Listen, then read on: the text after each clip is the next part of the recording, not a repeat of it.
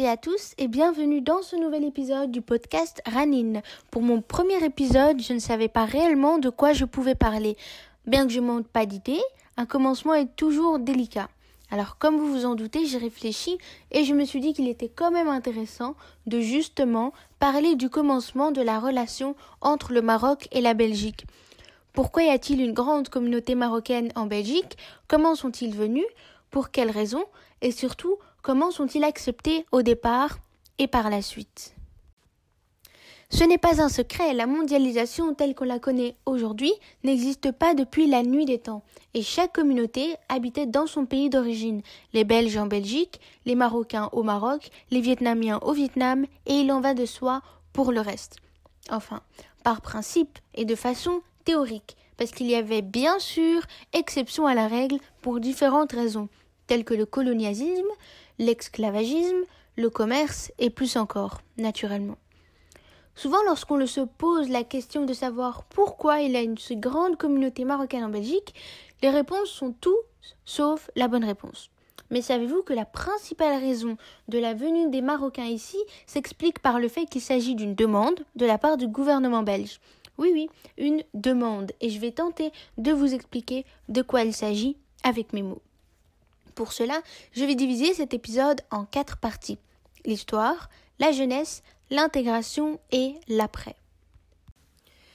Après la Première Guerre mondiale, la Belgique a eu besoin de main-d'œuvre pour son pays et demandait aux ouvriers de plusieurs pays, étant pour la plupart italiens, de venir exercer ce métier.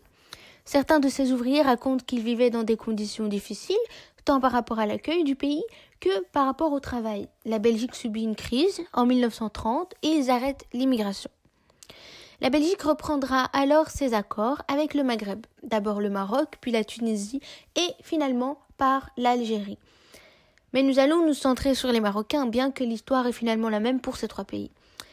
Ils sont engagés au début des années 60 pour exercer des métiers que les Belges ne veulent pas exercer, en toute objectivité et sans jugement de valeur. Les Marocains arrivent dans le pays dans le but de travailler, d'être payés, mais sans la certitude d'être régularisés.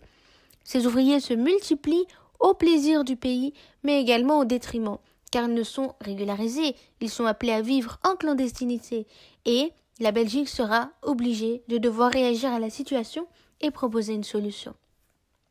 De nombreuses associations marocaines et belges, soutenues par certains syndicats, ont réussi à obtenir du gouvernement belge de régulariser environ 8500 clandestins. Après cette action, le gouvernement décide de stopper définitivement l'immigration. Mais entre-temps, des centaines de milliers de familles se sont installées, ont travaillé pour le pays, ont fondé des familles. C'est ainsi que la Belgique a été imprégnée de la communauté marocaine, tant dans le béton qui à construire, mais également dans la culture qui a été adoptée par de nombreux individus. Ce qui m'intéresse le plus dans cette histoire, au-delà du fait que l'on oublie le rôle qu'a joué la population marocaine dans la construction du pays, sans oublier les autres populations, bien sûr, c'est l'impact que l'immigration a eu sur la jeunesse tant marocaine que belge, puis finalement belgo-marocaine. Ces jeunes Marocains et Marocaines ont poursuivi leur cursus scolaire en Belgique, se sont liés d'amitié avec des personnes belges, ont fréquenté les universités belges et ont travaillé en Belgique, et qui ne sont pourtant pas considérés comme étant belges, n'ont pas les mêmes chances et la même valeur quelque part. Nous sommes une cinquantaine d'années après, et le problème reste identique et valable, certes pour un Marocain, mais aussi pour tout autre immigré en Belgique et ailleurs on a ce culte de vouloir maintenir une personne dans son origine, celle qui coule dans son sang, et vouloir lui enlever cette majeure partie de son identité et de son éducation qui a été conçue dans le pays d'adoption, et qui finalement compte tout aussi que ce qui définit notre sang. Il y a eu et il y a toujours des inégalités, une harmonie parfois difficile à maintenir et un certain combat qui a été créé pour uniformiser le pays et mettre tout le monde à la même échelle, un combat qui ne cesse de continuer. J'ai écouté un interview et j'ai relevé différentes phrases qui m'ont interpellé, qui ont été dites au début de l'immigration et qui auraient pu être dites aujourd'hui aussi, 50 ans après. Ce qu'ils veulent de nous, c'est notre corps, mais notre santé, notre esprit ne les intéresse pas. L'intégration, c'est quoi? Accepter le travail et la maltraitance en fermant notre bouche? Je suis arrivée en primaire, j'avais de bonnes notes, et en sixième, on a dit à mes parents que comme j'ai des faiblesses en mathématiques, je dois aller en professionnel. C'est de l'injustice. Nous finirons tous mécaniciens si personne ne parle. Mon espoir, c'est que plus tard, les enfants immigrés soient des cadres et que l'on trouve ça tout à fait normal. J'ai un faciès qui ne trahit pas mon origine marocaine, mais dès lors qu'on apprend mon nom de famille, on le prend comme une claque. Toutes ces phrases démontrent que même si les mentalités ont changé, que des codes ont été brisés, que la société est beaucoup plus diversifiée et modernisée, les origines sont encore une barrière. Et même si de plus en plus de gens se dressent contre cette façon de penser, elle n'a pas encore tout à fait disparu. Hier encore, lorsque j'arrivais dans une nouvelle classe, dans une nouvelle école, un élève me demande s'il n'y a pas assez d'étrangers pour moi dans l'école. Une question qui peut sembler bizarre, mais qui est pleine de sous-entendus. Je n'ai su que répondre. Alors je lui ai dit que ça m'était égal. Entre nous, nous sommes tous étrangers, immigrés pour un pays. Et comme dit un néerlandophone des, années 70-80, je ne suis pas plus belge que le belgo-marocain qui est né et qui a été bercé par la culture bruxelloise. Je suis flamand, je viens de la campagne, et il peut même être plus belge que moi, au vu de ses connaissances et de la façon dont il s'est imprégné de la culture belge. Plus je grandis, plus je repense à cette question d'identité. Qui suis-je? Que suis-je? De quoi est faite mon identité? Par qui suis-je accepté Et à l'occasion d'un concours réalisé par le consulat du Maroc en Belgique, que je salue, j'ai décidé de m'exprimer comme je le fais toujours quand je ne sais pas comment transmettre un message. En slam. Et avant de vous laisser avec mon texte, je tenais à reprendre une phrase qui m'a beaucoup touchée, dite par une jeune immigrée du début du mouvement migratoire. Le but, c'est de ne plus être assis entre deux chaises, le but, c'est d'unifier le tout, de se créer sa propre culture et de s'asseoir une bonne fois pour toutes sur une chaise, sa propre chaise.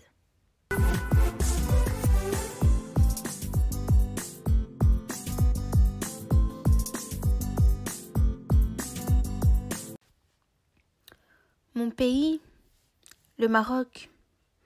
Je m'adresse à ce royaume aussi majestueux soit-il, à la famille royale qui le gouverne, je m'adresse à ses habitants d'origine, à tous ceux qui y vivent, je m'adresse à ma famille, les tantes, les oncles, cousins, cousines, je m'adresse à ma maman, celle qui m'a donné la vie, je m'adresse aux enfants du futur, ceux qui ne savent pas à qui appartenir. Je m'adresse à mes amis d'ici, aux rues et aux habitants de la Belgique. Je m'adresse à tous ceux qui s'interrogent sur ce que je suis, mais surtout à ceux qui veulent me mettre dans une catégorie. Excusez mes mots désordonnés, épurés, entassés, excusez mon manque de vocabulaire, de précision, de neutralité, excusez mes phrases illustrant ma respiration saccadée, excusez mais acceptez mes expressions les plus sincères, mes pensées longtemps gardées. Le Maroc. On m'a dit que je ne le connaissais pas, mais je le connais mieux que personne. J'ai pas besoin de connaître les dates, les heures, l'important c'est de connaître les personnes, la culture, les valeurs que ce pays nous enseigne, la famille, les parents sont les meilleurs professeurs. Ne me dites pas que je viens d'ailleurs, car ailleurs on me dit que je viens d'ici. Ne me dites pas quelles sont mes erreurs, voyez mes réussites. Ne me dites pas fille de l'étranger, parce qu'à l'étranger je suis l'immigré. Ne me dites pas touriste, car le Maroc en mon âme est ancré. On me dit identité scindée, partagée. Je réponds identité riche, riche de savoir, de valeurs, de pensées, riche, riche de poésie, de philosophie diversifiée, riche, riche, si riche qu'une majorité n'est guère prête à l'accepter. Et là s'enclenche le combat entre origine et nationalité. On me demande de choisir à qui je m'identifie le mieux, mais il m'est impossible de le faire. Je suis le fruit de la diversité, et mon âme n'est qu'un pur mélange. J'ai appris à vivre avec les deux. Ma grand-mère Mouima m'a dit Benti, être marocain ne se résume pas côté. Tu dois t'intéresser à la culture et à la langue qui est parlée. Tu dois savoir comprendre et communiquer avec ceux qui partagent ton sang. Tu dois être fier de ton origine, même si c'est ailleurs que tu passes ton temps. À sept ans, j'ai appris à m'exprimer dans la langue de mes ancêtres. À sept ans, j'ai compris qu'il fallait déconstruire l'image qu'on laisse paraître. Car non, nous enfants d'ailleurs ne sommes pas sans identité, et il est important de ne pas dire notre origine, mais de l'être. Alors oui, je ne le vois qu'une fois par an sur une durée d'un mois, mon pays. Contrairement à ma maman, je n'y suis pas née, moi. Oui, même si mes mots sont maladroits et que ma prononciation flanche parfois, j'aimerais dire à mon pays que je ne l'oublie pas, qu'il est inscrit sur mon visage, que je suis fière de lui, d'où je viens, que ma grand-mère me rappelle sans cesse que je suis aussi l'enfant du Maroc, le sien. Car je suis née en Europe, j'y ai étudié, grandi, et je l'aime, je sais ce que je suis, j'incarne deux cultures, je suis fière de connaître deux mondes, d'avoir une double vie. Et malgré tout, même si je ne le dis pas assez souvent, j'aimerais dire à mon pays, celui qui coule dans mes veines et qui abrite ma famille, Nbrik ou Amri Mansak Bladi. Et voilà, ce premier épisode touche à sa fin. J'espère qu'il vous a plu. N'hésitez pas à partager un maximum pour universaliser le message et à venir me rejoindre sur Instagram afin de m'en parler, de me donner votre avis et des suggestions pour les futurs sujets. C'est là que je vous tiens au courant de mon évolution artistique et personnelle, que je vous tiens au courant des nouveautés liées au podcast et que surtout je peux avoir un lien direct avec vous.